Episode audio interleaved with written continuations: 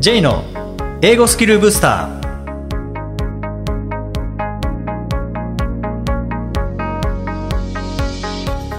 こんにちは J こと早川浩二ですこんにちは、アシスタントのあきです。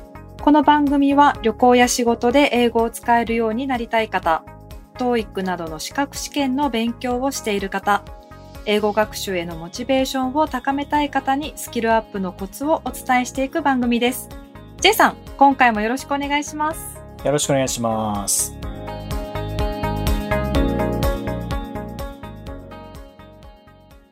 えー、秋さん、今回は YouTube とか、ポッドキャストを活用した英語学習についてお話ししたいんですけども、はい。実際にそういうの活用されたことってありますか？私はですね、ポッドキャストは正直すみません。あんまり、あの、聞かないんですけど、うん YouTube はですね、結構見ますね。うーん、どういう番組ご覧になりますか？私は、あの、バイリンガールのちかちゃんの大ファンなので、あの、旅番組っていうか、旅の中で彼女がまあバイリンガルなので、英語喋りながら、えーいろんな各地のところ紹介してったりとか、うん。まあちょっとミニレッスンとかをやってくれる番組なんですけど、それをよく見てますね。うん。そこからこう学べることってどんなことがありますか？やっぱりこう、そうですね、新しい表現を学べたりとか、うん。まあ単純にその英語学習っていう部分だけではなくて、はい。まあ実際にそのバイリンガールチカちゃんはいろんなところにこう住んだりとかすするんですね。うんあの短期間で。で、そこのこう状況をお伝えしてくれるので、なんかそういった面白さもありますね。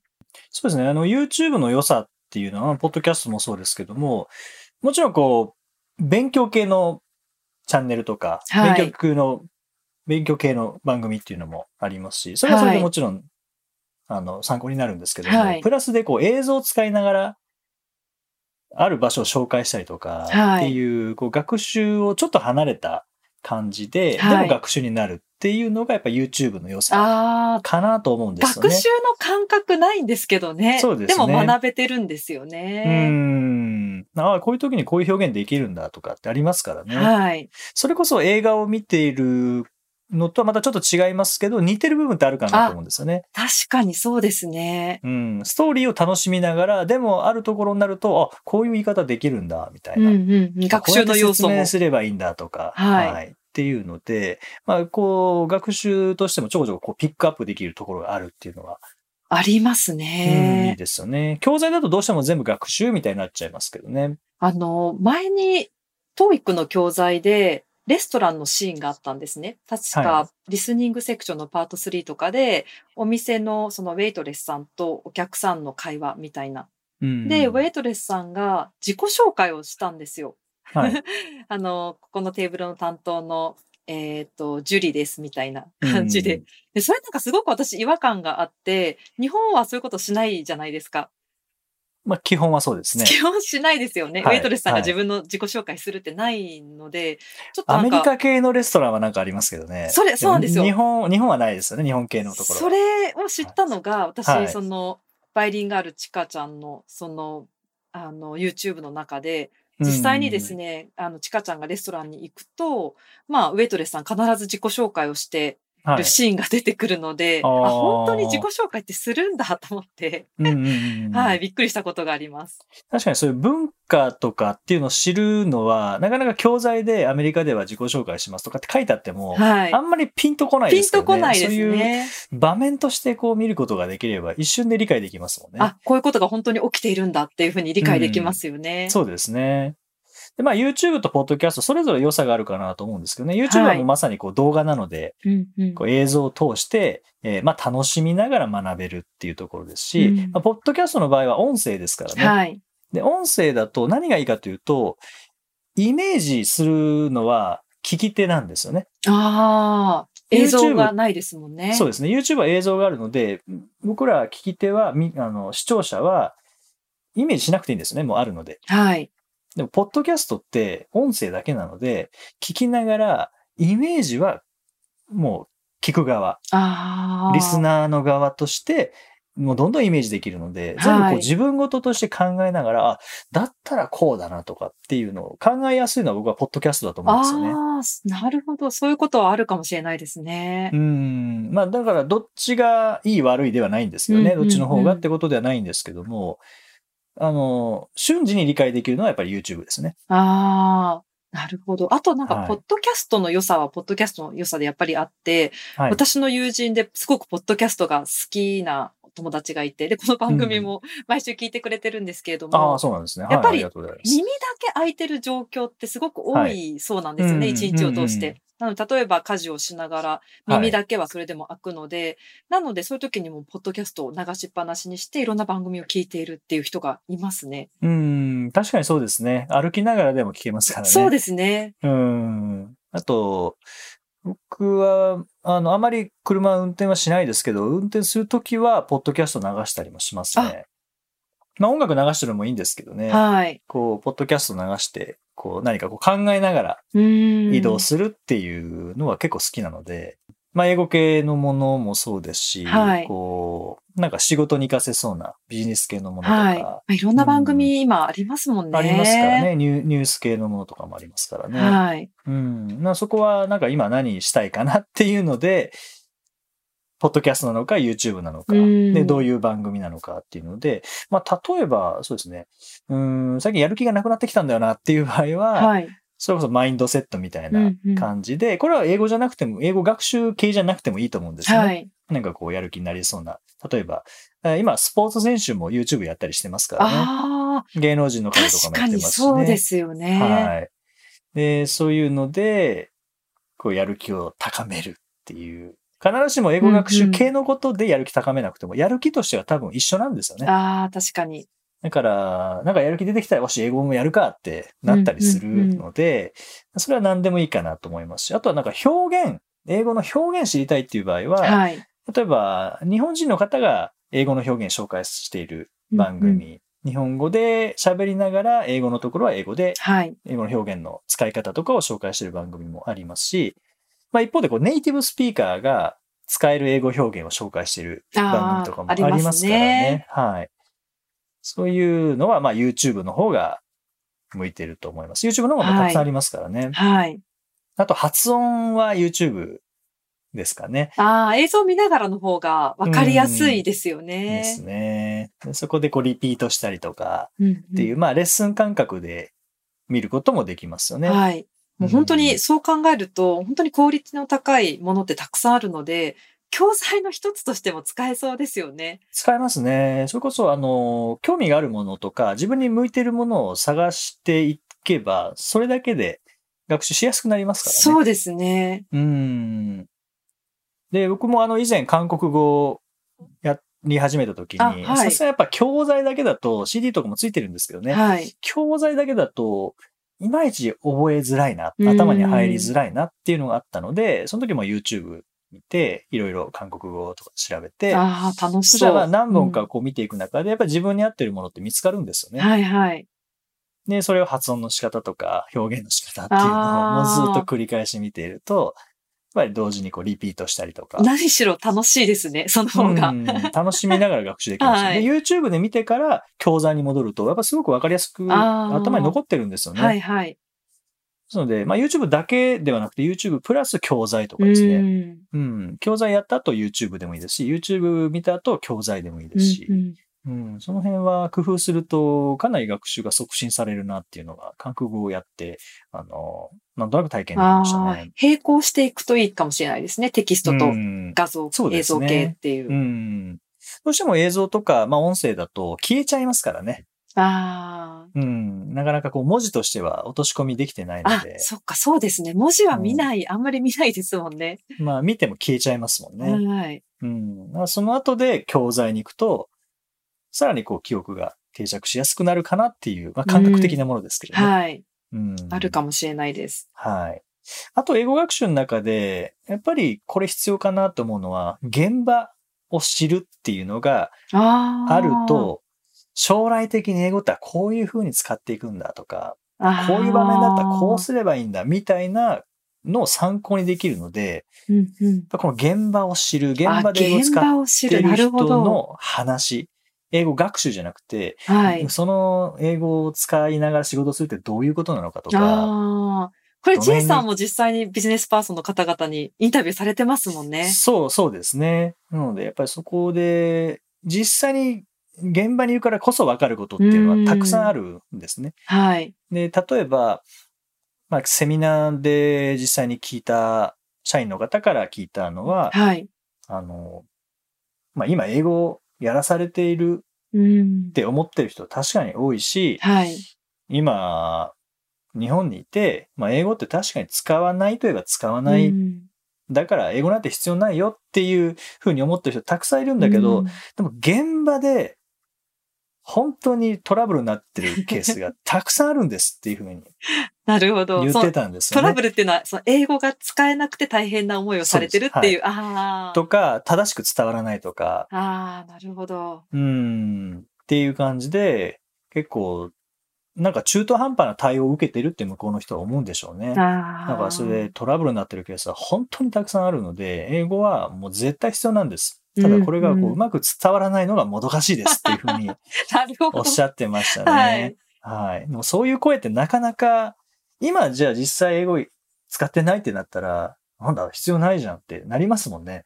なりますよね。その温度差はかなり大きいですね。そうなんですね。であと、例えばこう1の仕事をしていて、で、英語がちょっとでもできれば2にも3にも4にもなるっていう状況があるとして、はい。でも英語が、まあもちろん完璧な英語って必要ないですけどね。はい。で必要な英語力ってやっぱり自分が言いたいことを相手に伝えて行動してもらうとか、相手が言いたいことをちゃんと理解して行動するっていう英語力かなと思うんですけど、はい。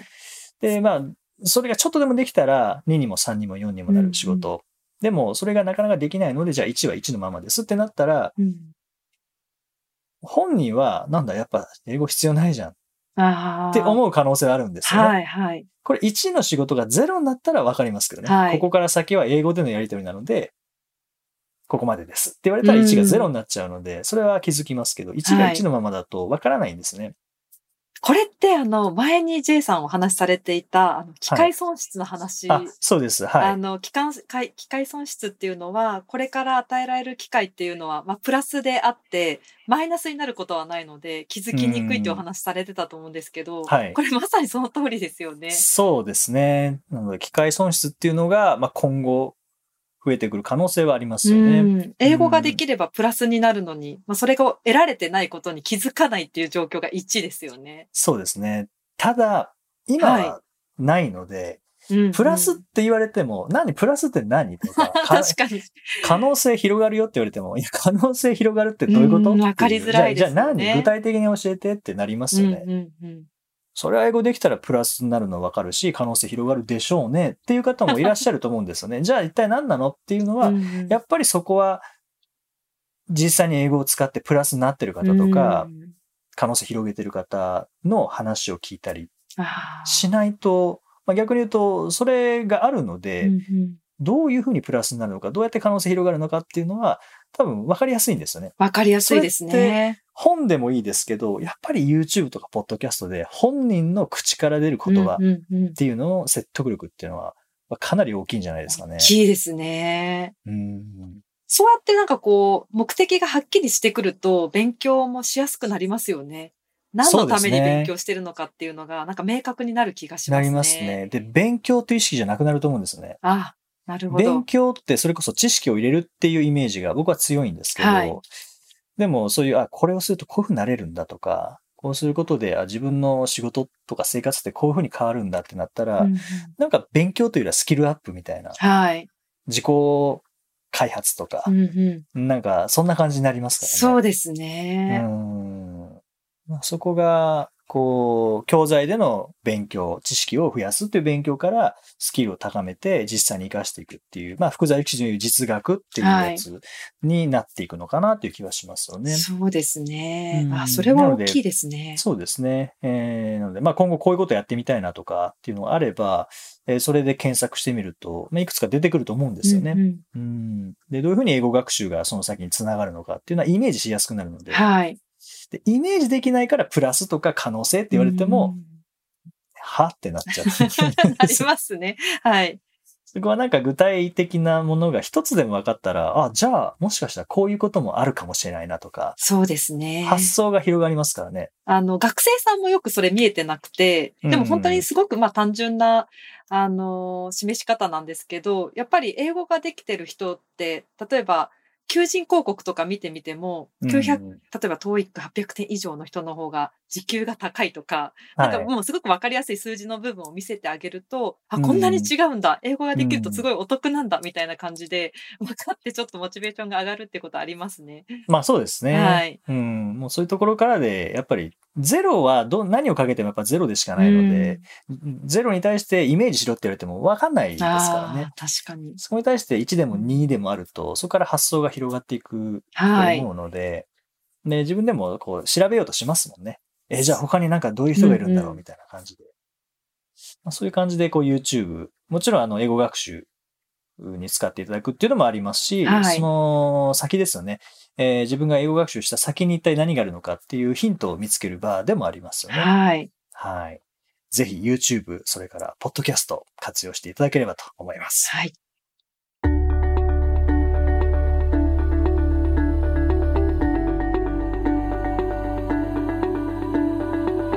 Useful expressions.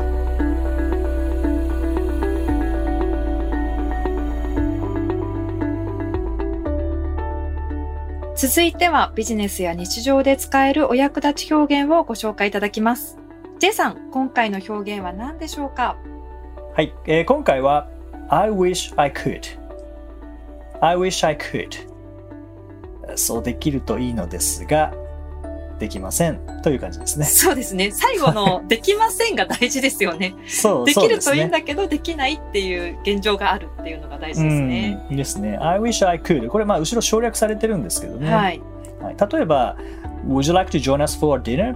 for dinner とかうんディナー一緒に行きませんか、うんうんに関してあ、I wish I could で止めるはい。のは I wish I could come with you とかはい。I wish I could join you の省略で、まあ、I wish I could、まあ、そうできたらいいんですけど、うんでこの中にできませんっていうのが入ってるんですよね。もう、この、これだけでいけないってことがわかりますよね。そうですね。はい。I wish I could, but なんとかなんとかとか。はい but そうですね I have to work overtime today とか。はいはい。うん。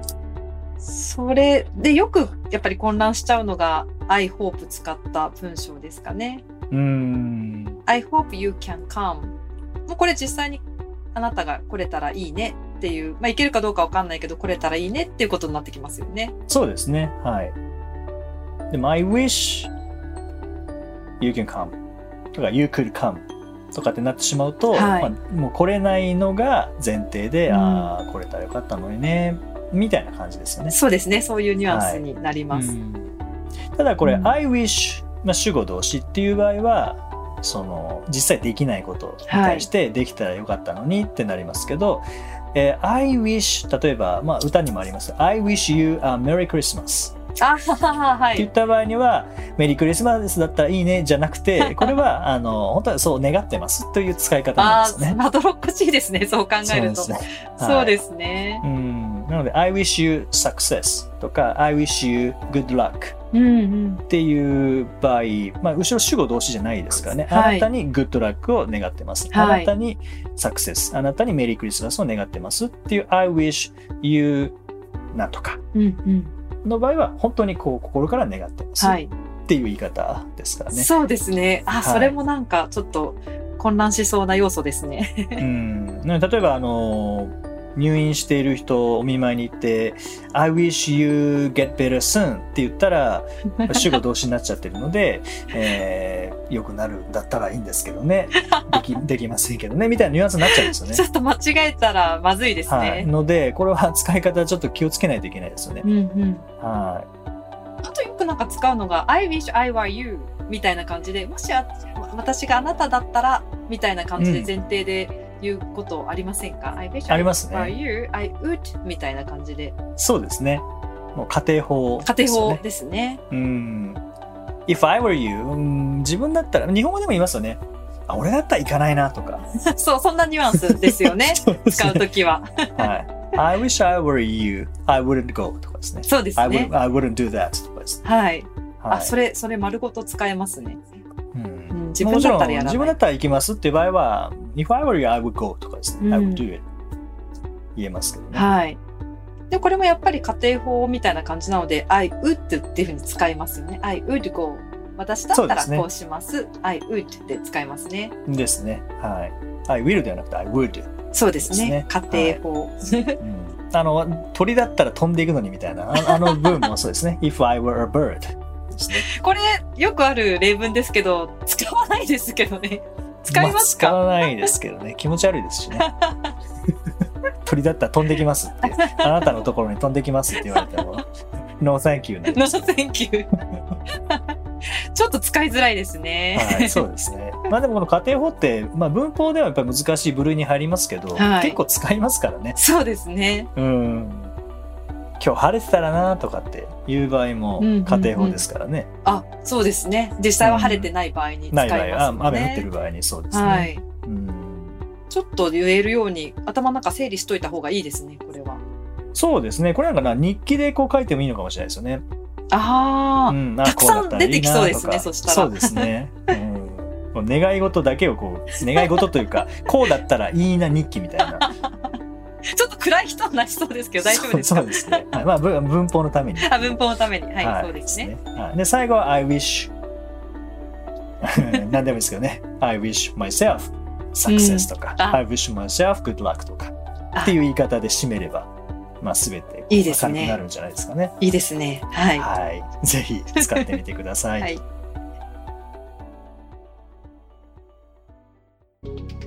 第22回をお送りしました。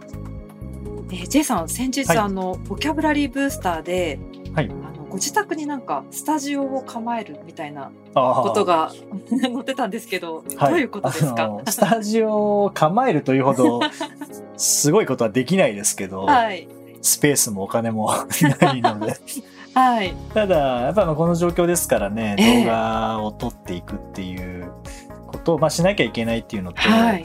それから、まあ、そういうセミナーの依頼いただいたので、で、もちろん会場を借りるっていうのも一つなんですけど、はい。実際会場を借りて、あの、撮影したこともあるんですよね。はい。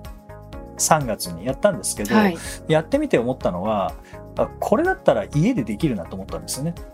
スペースとしては、じゃあそんなにこう広いスペース必要ないうんんですか、必要ないですね。あはいーなので、さあのスタジオを作るっていう、その、部屋一つをスタジオにするというわけではなくて、はい。